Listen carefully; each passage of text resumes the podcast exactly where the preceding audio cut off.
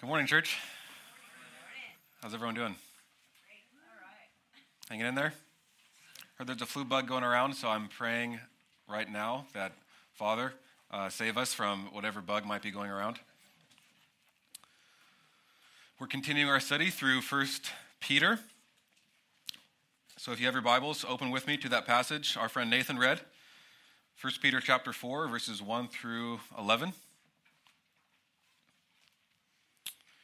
The focus of the passage this morning is living for God. Now, if someone were to come up to you and ask you, What do you live for? or Who do you live for? What would be your answer? Okay. If someone asked you, What's the purpose of your life? What would you say? What's your mission in life? What is, what is it, if you lost it, would just wreck you and devastate you? I think as, as Christians, it, it, we know the answer is we live for God. But functionally, we look at our bank accounts, we look at our calendars, we look at the way we spend our time. Who do we live for? What do we live for? Uh, when I was growing up, my heart was set on self and glory. I wanted to become a professional baseball player. Tried everything I could. I, I threw the ball, the tennis ball against the house for countless hours, developing arm strength. I was all about baseball. I wanted to be a, a major league pitcher on Safeco Field. I wanted the, the fame, I wanted the money, I wanted everything that came with that life, the prestige, the success. But it became evident to me in high school when my fastball topped out at low 80s that that probably wasn't in the future. So I thought, I, how else can I get glory and honor and money? Become a doctor make a lot of money. Yet, when uh, the gospel was preached to me at age 15, my youth pastor got up at a summer camp and preached the gospel to me. My identity that was set upon self, that was set upon uh, passions and goals that were all about living for myself, got flipped on its head. And when Jesus saved me, he gave me a new heart. He regenerated me. He gave me a new passion for God. I finally wanted to be in His Word. I wanted to gather with His church. I was called to God. Doesn't mean I don't wrestle with selfishness and sinfulness and fall back into that pattern. I do it all the time. In fact, I'm tempted to do that every Sunday as I preach. But the underlying passion and goal of my life now is to, is to live for God, to glorify God. And according to the Christian faith and what Peter says uh, in chapter 4, specifically verse 2, the goal of the life of a Christian is to live for God and for His glory. We are no longer to be living for human passions. The Peter talked about earlier in 1 Peter that we're no longer to live in our former ignorance. Christ died so that we would die to sin and, and live to righteousness. That's, that's why we were saved, to live for righteousness. So the mission, the mission of a Christian is that in everything, God would be glorified. Goal in your life is to live for God. We know this from the scripture because God's ultimate purpose and mission of God is to glorify God. That's why he does everything for his own glory, for the display and preservation of his glory. So when God calls someone to himself, he's calling them to join him in his mission to glorify himself. Does that make sense? When we are called to God, we are given a new passion, a new vision, a new trajectory. We are now living for God, living for His glory. Everything in our life, therefore, is to join God in pursuing, enjoying, displaying the glory of God above all things. And this is where we're going this morning. Live for God. The glory of God is a way of talking about his manifest beauty and supreme worth, his perfection. So when we're talking about the glory of God. It's doing everything for uh, making God known as he really is the supreme object, the greatest uh, treasure, the, the most supreme being that there is, living in a way that reflects that reality. So that's where we're going this morning. No longer live for yourself, live for God. So, like I said before, if you have your Bibles, open with me to that passage, chapter 4. All the way up to this point, we've seen Peter develop this theme that we've looked at, which is being set apart. Uh, right from the beginning of the letter, Peter calls us that tells us that we've been called apart. We've been called by God to a, a living inheritance. We've been sealed by God. Uh, we are called by God, who is holy. He is utterly unique. So we are to live utterly unique, set apart from our culture and society. We are to be uh, filled by different things. We're to long for different things. That's the pure spiritual milk, the Word of God. That's what we want to feast and live on. We're to speak in set apart ways. We don't lie and deceive and envy and slander others we talk in a way that is proclaiming the excellencies of Him. And we live in a way that our lives are honorable. They're living in a way that we're reflecting the holiness of God so that when others see our holy life, they glorify our Father who is in heaven. We are to view and honor and submit to authority in set apart ways, knowing that God our Father is the one who is above all things. He is the one who is over all authorities. We are to view our marriages as set apart ways.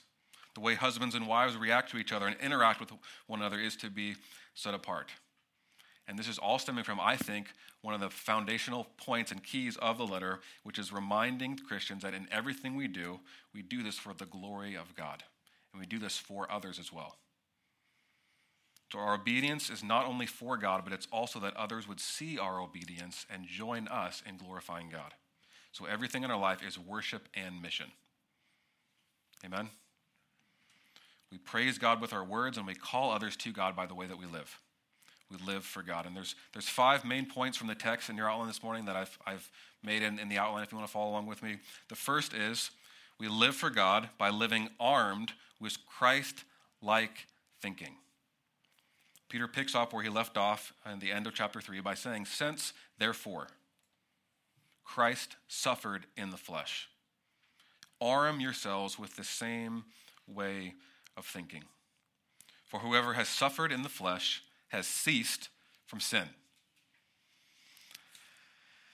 Now, last week, as we saw in chapter 3, especially the end of chapter 3, there is some confusing wording and phrases and, and things that were going down in that text. And Peter's kind of, that's still kind of trickling off here. There's some confusing things going on in the beginning of chapter 4. What does it mean that if you suffer in the flesh, you've ceased from sin?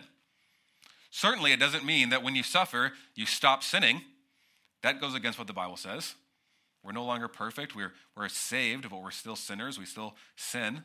So, what does he mean by saying, uh, if you ceased, you've suffered in the flesh, you've ceased from sin? And in my studies, uh, I, there seems to be two things that Peter may mean.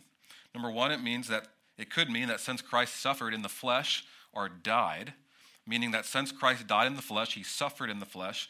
Christ's sufferings result in a death to sin, uh, my death to the flesh. So we're, we're dead to the power of sin. We're dead to uh, being enslaved to sin. We see this in 1 Peter 3.18. Peter says, For Christ also suffered once for sins, the righteous for the unrighteous, that he might bring us to God, being put to death in the flesh, but made alive in the spirit. That's one of the verses why that, that view might be in mind here. A second verse to to support that view is 1 Peter 2:24, where he says he bore our sins in his body that on the tree that we might die to sin and live to righteousness.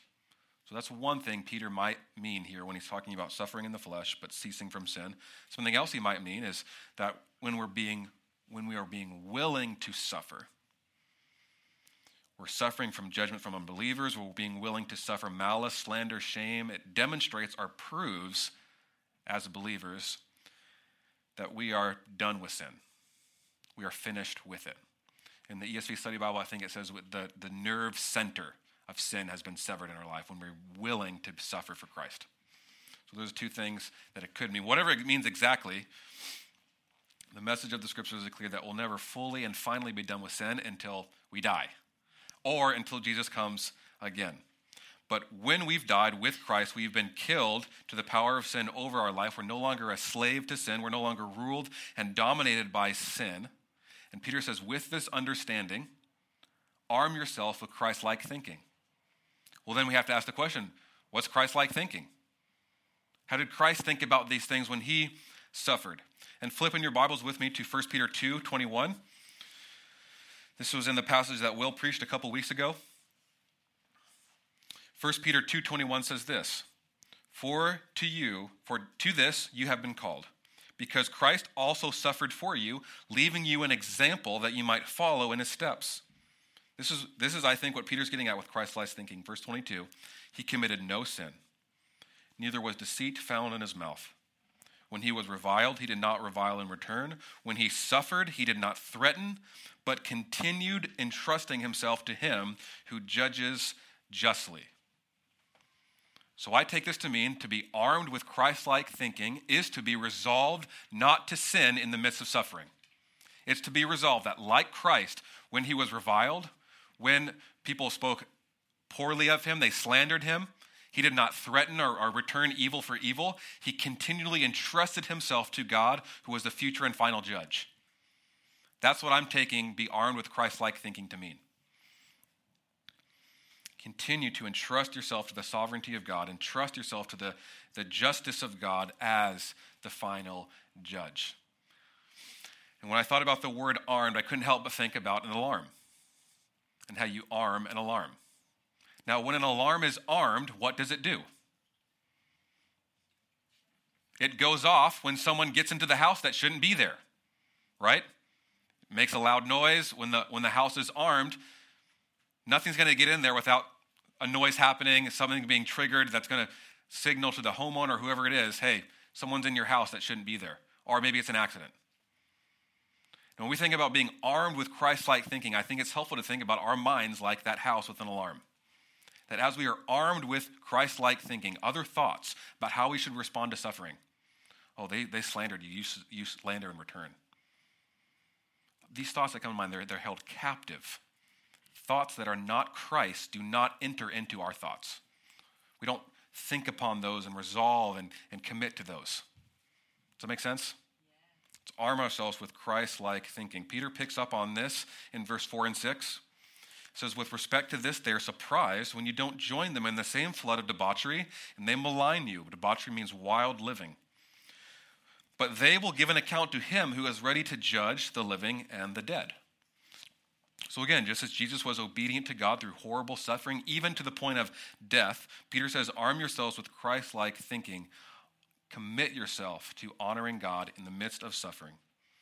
Know that although the world may condemn you, the world is not the final judge. God is. It says in verse 6 This is why the gospel was preached even to those who are dead. And though judged in the flesh the way people are, they might live in the spirit the way God does. And looking at the context, what this means is those who are dead means that those who are now dead. So those who the gospel was preached to and have since died even if your suffering goes all the way to the point of being killed. The world judge you, judges you and you're killed. Take heart because the world is not your final judge. Even by human standards, according to human ways, according to human standards, Christians live in the Spirit. Even though the world may judge you, may kill you, may suffer and die, it looks like, according to the flesh, it's over. You've been silenced you were put to shame. You live according to the Spirit. So Peter is telling us to take heart, be encouraged.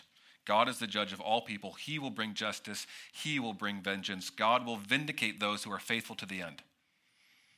So keep trusting yourself to God. Stay faithful to God. Hope in God, even when you stop doing what the Gentiles do, what your former self, your former culture, your former way of life, when you stop doing what you used to do, and the people that you hung out with make fun of you, they slander you, they're surprised that you don't continue to do what they do. Keep trusting yourself to God. He will vindicate you. He ultimately is the judge.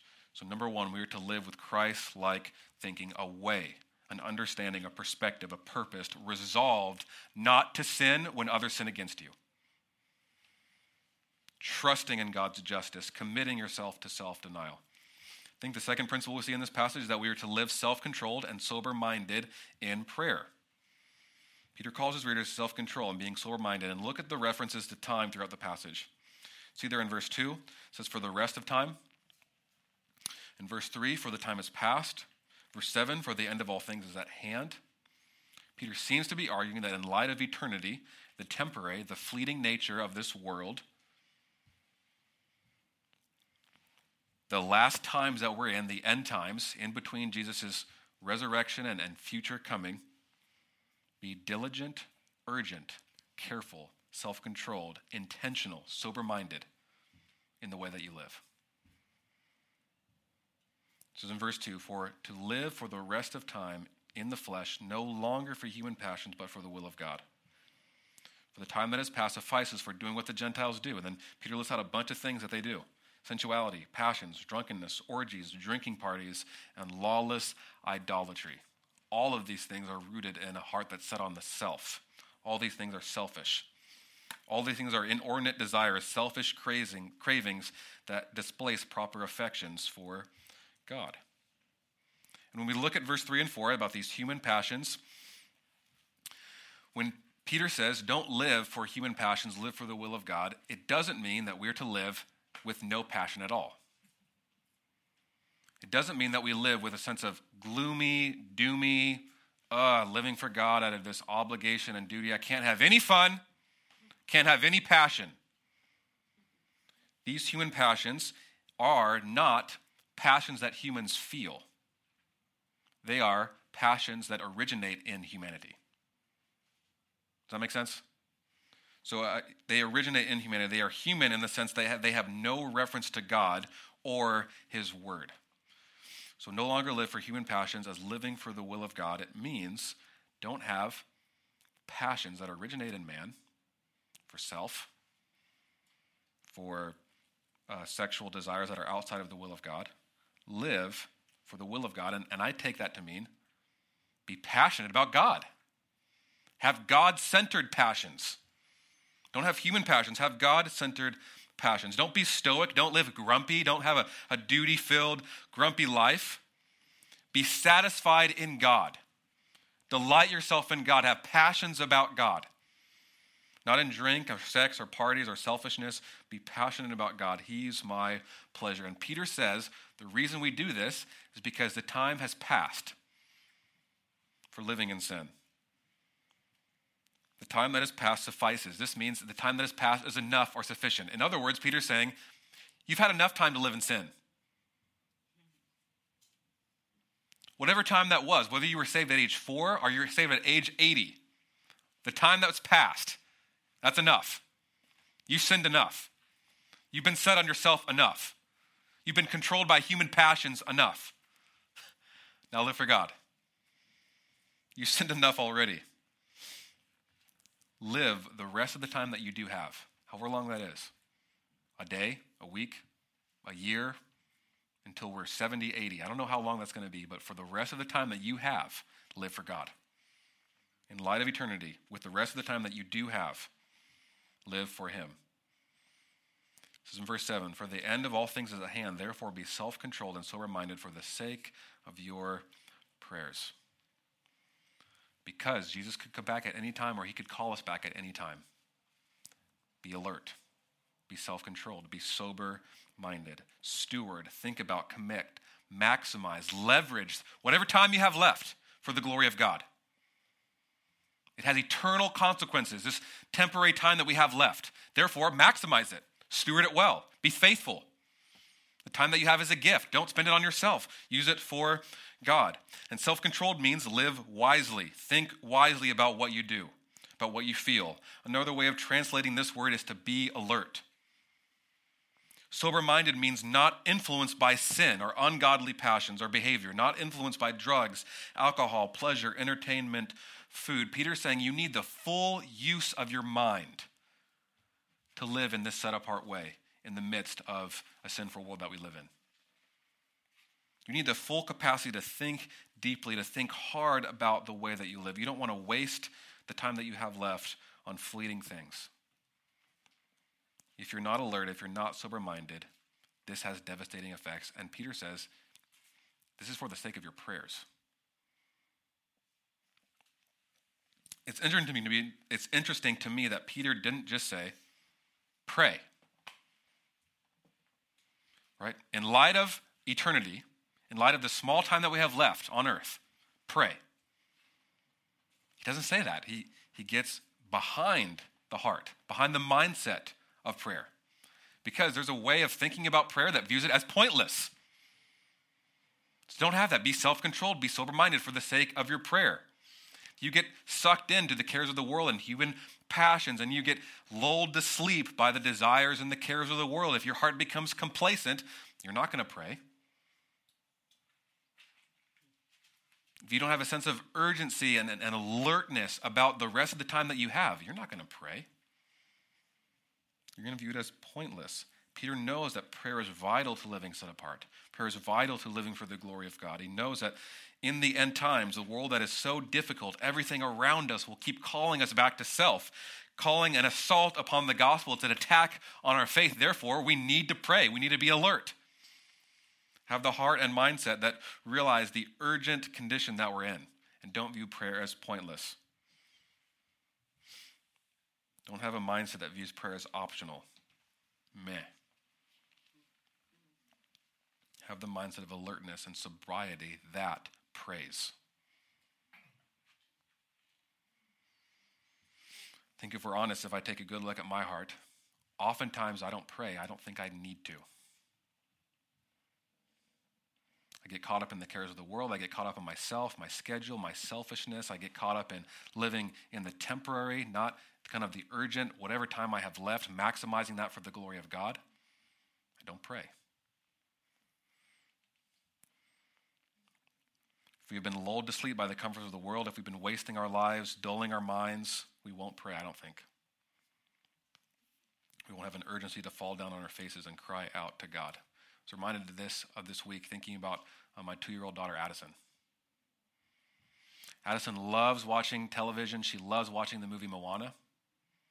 And if you if we put Moana on the iPad and set it before her, she is just lost to the world. She doesn't ever call out to me, doesn't cry, doesn't say, "Hey dad, look at this." She is just zoned in on her show. Addison doesn't cry out to me when she's comfortable, when she has everything that she wants when she's zoned in to her television, to her entertainment. She does cry out to me when she's in trouble. When she, she really needs me, something has happened, then she calls out to me. And, and I'm like Addison. I think we can be like Addison, lulled to sleep, brains dead by the things of this world. We don't cry out to God. We don't need him. We don't realize the difficult danger, the necessity of God, the deception that we can believe from the world, the complacency that so often rises up in our hearts, we won't pray. Peter's saying, have the mindset of true spiritual reality. Think on and realize the time is short. Live for the glory of God. Be self controlled and sober minded, living a life of prayer So have, be armed with Christ like thinking. Be sober minded and self controlled for the sake of your prayers. And number three, we live for God by living in earnest love for one another and showing hospitality to one another without grumbling. Verse 8 Above all, keep loving one another earnestly, since love covers a multitude of sins. Remember, in this, in this time, they, the Christians were experiencing ostracization. Peter kind of knew that future persecution might be coming from, from the Roman Empire, from the governing authorities. It, might, it was about to become very dangerous to be a Christian in this time. And I think Peter knows that in this situation, in this circumstances, in the stress, it can be very easy to be short.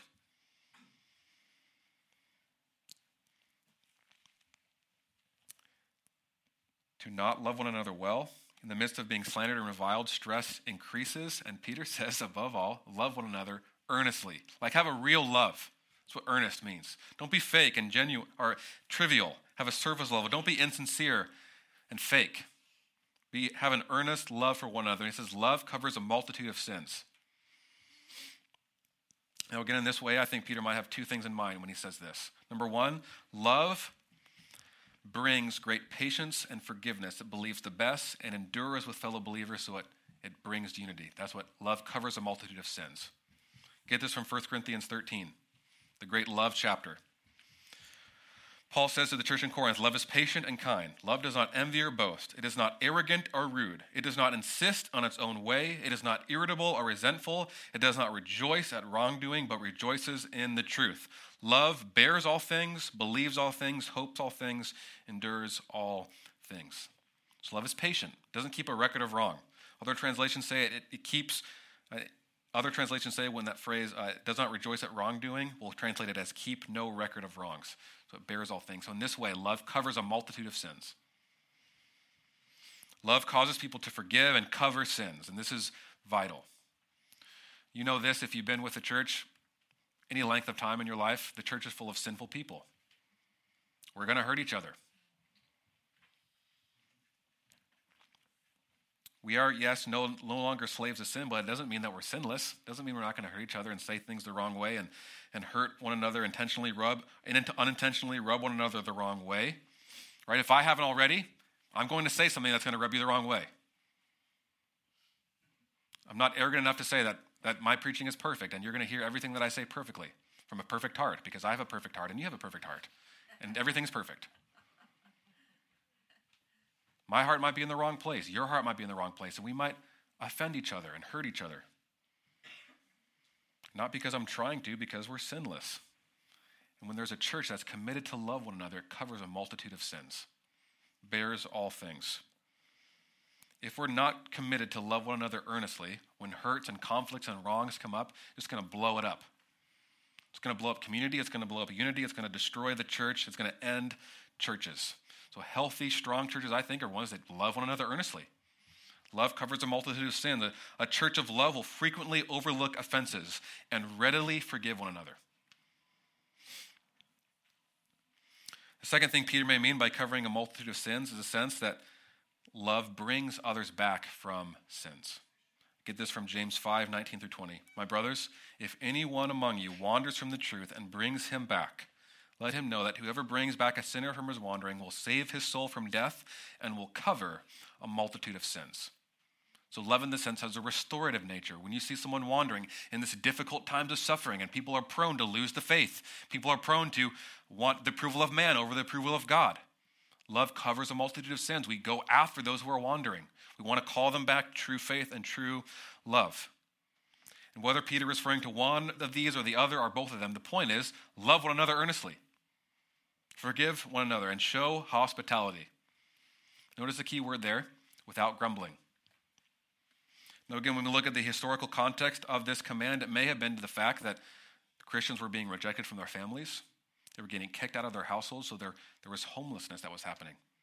People were being removed from their home. Peter says that to the elect exiles in the dispersion, those have been removed from their homes and they've been dispersed throughout the Roman Empire. So, in light of this, if whether there was a Christian who was homeless, maybe a missionary that was coming through town, open up your home and have them into your home. Be hospitable to one another. Christians were to show hospitality and open up their homes because the other option, which was staying at an inn, was dangerous. They were not pleasant, it was rough. So, regardless if it was a traveling Christian, a missionary, a homeless Christian, the point is open up your home because the word hospitable means love of stranger, love for those who are not in your household a heart for those who are outside. So when you have hospitality, you love someone outside your home and you want them to be welcome into your home. And even if this need might be great and you're showing hospitality out of duty, don't grumble. Do it without grumbling. Don't complain when you're inconvenienced by someone in your house. Whether you're giving them a meal, you're giving them a place to rest, you're giving them a bed to sleep on, you're to welcome your brothers and sisters in your home because when you welcome your brothers and sisters, Jesus said, it's like you're welcoming me. Now, how in the world can we do this? Show hospitality and show love for one another. I don't think it comes from just white knuckling, because that oftentimes leads to complaining. The heart behind this is having a heart like Jesus when we think about the gospel, when we come back to Jesus, we realize that Jesus was so inconvenienced to welcome us into his family. Jesus left glory and splendor, sitting at the, the right hand of the Father. Yet he came to earth in a helpless baby. He, he took the lowest of the low. He was a homeless man who was beaten and mocked and ridiculed on behalf of us when we realize all that Jesus experienced to welcome us into his family, into his home, we, we will do the same. When we think about the love that Jesus had for us, that covered a multitude of our sins by bearing our sins in his body on the tree, when we think about that, we drive that truth into our heart, we will become loving people. I think it's, it's true that the way that you love one another, the, the quickness that you are to open up your home, is a reflection of the understanding and the depth that the gospel has gripped your heart. That's what I think. Might be, I might be wrong on, wrong on that. Are we slow to open up our homes? I don't want, I don't want people into my house. I don't want to be inconvenienced by having people over. That means providing meals, that, that's more money, more cleanup.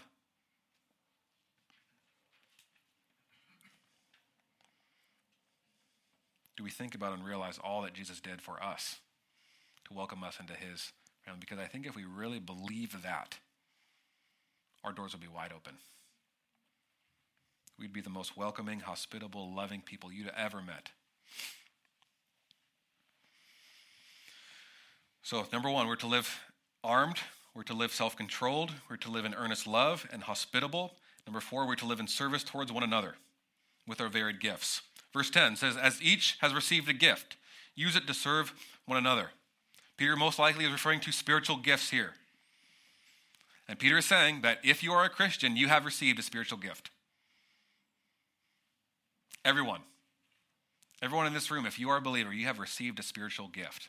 How many would say you know it for a shadow of a doubt what that is? And you use, you use it to serve others. No hands? We've got a lot of work to do. Let's take a break and get in the circle here. The Bible is clear that in the new birth, according to God's great mercy, He causes us to be born again. He gives us the gift of the Holy Spirit, and through the Holy Spirit, gives spiritual gifts. We might be given one, we might be given two. Others of us who are awesome and spiritual elites might be given three or four in all seriousness, everyone has a spiritual gift. These gifts that are given through the Spirit. And the purpose of these gifts, our gift, right, but for certain, at least one, the purpose is that they're used to serve others, to love others, to build up the body. Spiritual gifts are gifts that God gives through the Spirit for godly purpose, for service, for edification, for encouragement, for building up. So every believer is to be faithful and wise and useful of these gifts. They're to be a good steward, our manager, as they receive these gifts to use it for others. They're to be good supervisors of the gift that they've been given. Now, if I can be practical here, I don't think the best way to find your spiritual gift is by taking an online test. the best way to find your spiritual gift is to commit to a church and live life with them in community, life on life. The gifts will be revealed, You'll, they'll be affirmed by others. Some of these gifts, uh, I don't think the scriptures list an exhaustive list of these gifts. Uh, if you'd like to do f- further study, uh, there's gifts that are listed in 1 Corinthians 12. Uh, Paul says to the church in Corinth, again, 1 Corinthians 12, there are a variety of gifts, but the same Spirit. There are a variety of service, but the same Lord. The same God empowers them all and everyone. To each is given the manifestation of the Spirit for the common good. Here's another reference to everyone gets a spiritual gift. For to one is given the gift of utterance of wisdom, utterance of knowledge, uh, faith, gifts of healing, miracles, prophecy, distinguishing between spirits, variety of tongues, interpretation of tongues. All are empowered by one and the same Spirit who appoints to each one individually as he wills. So again, we see everyone gets a gift. The point is building up the body. Romans 12 also lists other gifts. Paul says to the church in Rome, For by grace given to me, I, I say, everyone should everyone among you should not think of himself more highly than he ought, but to think with sober judgment, each according to the measure of faith that God has assigned. For as in one body we have many members, the members do not all have the same function. So we all, though many, have one body in Christ, are individually members of one another. Having gifts that differ according to the grace given to us. Let us use them, if prophecy, in proportion to our faith, if service, in our serving, the one who teaches in his teaching, the one who exhorts in his exhortation, the one who contrib- contributes in generosity, the one who leads with zeal, the one who does acts of mercy with cheerfulness. These are some examples of some gifts that might be present that the Spirit might have been given you. And again, I don't think the best way to find these is by taking a test. We can't say, ooh, teaching. I really want that one. So I'm going to teach. I'm going to appoint myself as a teacher. And I'm just going to start teaching. I think this has been a huge problem in the church in America. Man, some guy gets called and says, I, I feel called to teach. And he teaches and no one understands. Man, you're not called to teach, right? I feel a call to preach. You preach. And people are not encouraged. People say, that guy's not called to preach. You're not called to preach. The church affirms these gifts. You say, ooh, leadership. I really want to be a leader. So I'm always going to assert myself. Say, hey, guys, follow me. I'm always going to get people to follow me so I can prove to myself that I'm this leader that I want to be. Maybe I'll even say, I'm called to be a leader. Because if I say calling, certainly no one can disagree with me, right? Wrong. Leadership is a gift that as you function and live in the body, the church will see this guy's a leader. As you're in the body and you teach, this guy's a teacher. I've seen this in, in, in my own gospel community. You see the, those who are shepherding and those who have encouragement gifts and those who have teaching gifts and those who have gifts of faith. It's awesome. The best way to find your gift is to live uh, in community. And, and, the context for us as the Mountain Church is, is gospel communities. This is where, this is where ministry, life, life in community, life on life happens in gospel community. Right? Because we gather on Sundays, and I love this time. It's encouraging. We sing together. The word is preached. But how many gifts are exercised on a Sunday morning? Can all of you exercise your gifts? It happens in community, in life, when we're together in smaller groups. These are where gifts are developed and seen and affirmed. This to, this to me seems to be the best way we can identify our gifts by being transparent and committed, by not forsaking meeting together, by people getting to know who you are and you getting to know others. So if you're here this morning and confused, you don't know what your gift is, you, you're thinking, man, I, Daniel says I have one, the Bible says I have one, I don't really know what that is. Let me encourage you to, to commit to your gospel community and ask those around you. If you're not committed to a gospel community, I think you're missing out on a great joy and beauty of being with church and in committed relationships. Join a gospel community.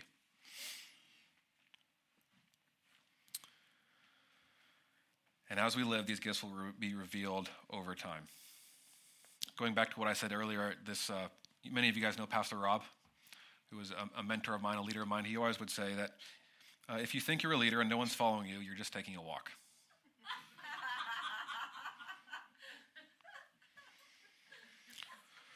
So I don't think it's wrong for us to aspire to certain gifts, to long for certain gifts. But let us not say, I want to be a teacher, so I'm going to impose, I'm going to just believe that I have that gift, and I'm going to act like I have it. Or I believe that I have a, a preaching gift, a leading gift, whatever the gift may be. Join in community, humbly engage others. Let the church call them out, encourage you, identify, confirm these gifts as they're being built up and as the group is being blessed by your gift. Does that make sense? That's why I think leaders are, should be developed from within. Again, if you have further questions about spiritual gifts, want to know more, I'd love to talk with you afterwards. But uh, number four, we're to live in service towards one another with our varied gifts. Lastly, the final principle I want to look at from the text is number five, we're to live for the glory of God by speaking from God's word and serving in God's strength. Verse 11 is one of my favorite verses in this passage. It says, it's because there's so much God in it. It's like so God saturated, so God centered. He says, Whoever speaks is one who speaks oracles of God. Whoever serves and one who gives strength by the strength that God supplies, in order that in everything God may be glorified through Jesus Christ. To him belong glory and dominion forever and ever. Amen. So, these oracles of God, the strength of God, is that in everything God is glorified. And Peter seems to generally divide these two gifts in, in two general ways serving and speaking gifts. It says, Those who speak, those who teach, the, the, the prophets, the preachers, the leaders, the encouragers, the one who exhorts, speak oracles of God. What I think that means is collections and sayings of God, what we have today in our 66 books of the Old and New Testament. So those who speak, speak the oracles of God. They're not consumed with their own thoughts, their own opinions. They're not all about making my words known. They want to speak God's words. They want God's words to be known. They know that my words are not what's most important, God's words are most important. Want to speak the word of God. Similarly, if you serve, don't serve in your own power. Serve in the strength that God provides. So whether you speak or you serve, the goal of this is God gets the glory. So serve in a way, speak in a way where God gets the glory. The question we have to ask ourselves is when I speak and when I serve, do I do so in a way that God gets the glory? But Peter gives us a reason for this right after that dash. In order that God gets the glory. Because if you speak your own words and you serve out of your own strength, who might get the glory? You. That's bad. That's not what we want. We want God to get the glory. We want God to be honored. We want God to be magnified and glorified. So, do my spiritual gifts glorify myself or God? What's your heart behind exercising and utilizing your spiritual gift? Do others glorify God when I use my spiritual gift? This should be the aim. This should be our aim, both. God's getting glorified. I'm serving in a way that God's glorified. Others are seeing that and glorifying God as I use my gift. That takes real intentionality. And I wanted to provide a practical example of this, uh, just using myself and, and those who preach and teach. So give us some, some words, provide some coaching on how we can do this practically. And I'll use preaching as an example. Right? So Will or Nathan or myself, when we preach, I don't think it's helpful to say, wow, Will. Man, that was awesome. You're so good. That might be true. And I, I realize the heart behind it. But I think what we should tell Will when he preaches or whoever preaches is, Will, I'm so thankful to God for you thank you for using your gifts that He's given you to teach us. Does that make sense? Mm-hmm. So it's way different.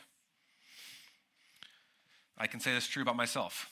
One of the most encouraging things that you could say to me right after a sermon is not, wow, Daniel, great sermon. Really enjoyed it. I have a big enough head already. My pride is deadly and dangerous enough. I don't want to be puffed up. Again, I realize that the heart behind it might be good, but a different way of expressing it, which I'd like to present to us this morning, is I would encourage you all to think about this, regardless of who you're saying to, that when someone blesses you with their gift, you tell them that you were able to glorify God because of it. So you would say, Daniel, I'm thankful to God for you. I'm grateful that God has given you this gift, and I saw God's grace more deeply. I experienced it in a new way. You, you brought to light something that I didn't see before, and it led me to glorify God. I, I would ask you that that is how you might respond or critique a sermon. Encourage me. Not, Daniel, best sermon ever heard. I And because I know that's not true. Wow, Daniel, great sermon. And you shake my hand and leave the door. And real encouragement to me is Daniel, I glorified God because of you exercising your gift. Amen? So, whether we lead, whether we encourage, whether we have a gift of service, this is, I think, the way that we should respond. Because you exercised your gift, God was glorified. I'm glorifying God because of it. So, let's use this language when we're affirming and encouraging one another's spiritual gifts. The aim, the purpose. We're affirming and encouraging that goal. We want to live for God. We want God to be glorified. That's the reason that we do all things. And it seems like Peter gets so excited, so passionate about talking about this, that God might be glorified as people speak and people serve, that he just busts out and praise himself. Like he turns this into a doxology. He breaks out into praise. The culmination of this passage is the last sentence in verse 11. Says, whether you speak, whether you serve, this is all God is supplying it. You're, you're speaking of God. And in order that as you do this, God's getting glory through Jesus Christ, to Him be glory and honor and dominion forever. Amen. He just ends it right there. I'm getting so excited about people using their gifts for the glory of God that I'm going to praise God because of it. That's sweet. That should be our response, right? As we as we gather together and on Sunday morning, as we gather in gospel community, people are using their gifts for one another. They're encouraging and blessing one another. God's glorified. So I pray as we finish this passage this morning, we would do the same thing that Peter is doing in this moment. That we would say, To him be glory and dominion forever and ever. Amen. Amen. Amen? Let's be armed with Christ like thinking. Let's be sober minded and self controlled for the sake of prayer. Let's love one another earnestly and show hospitality to one another without complaining. Let's live in service towards one another with our varied gifts, and let's live for the glory of God by speaking from God's word and serving in God's strength, so that in all things God might be glorified through Jesus Christ. Let's pray.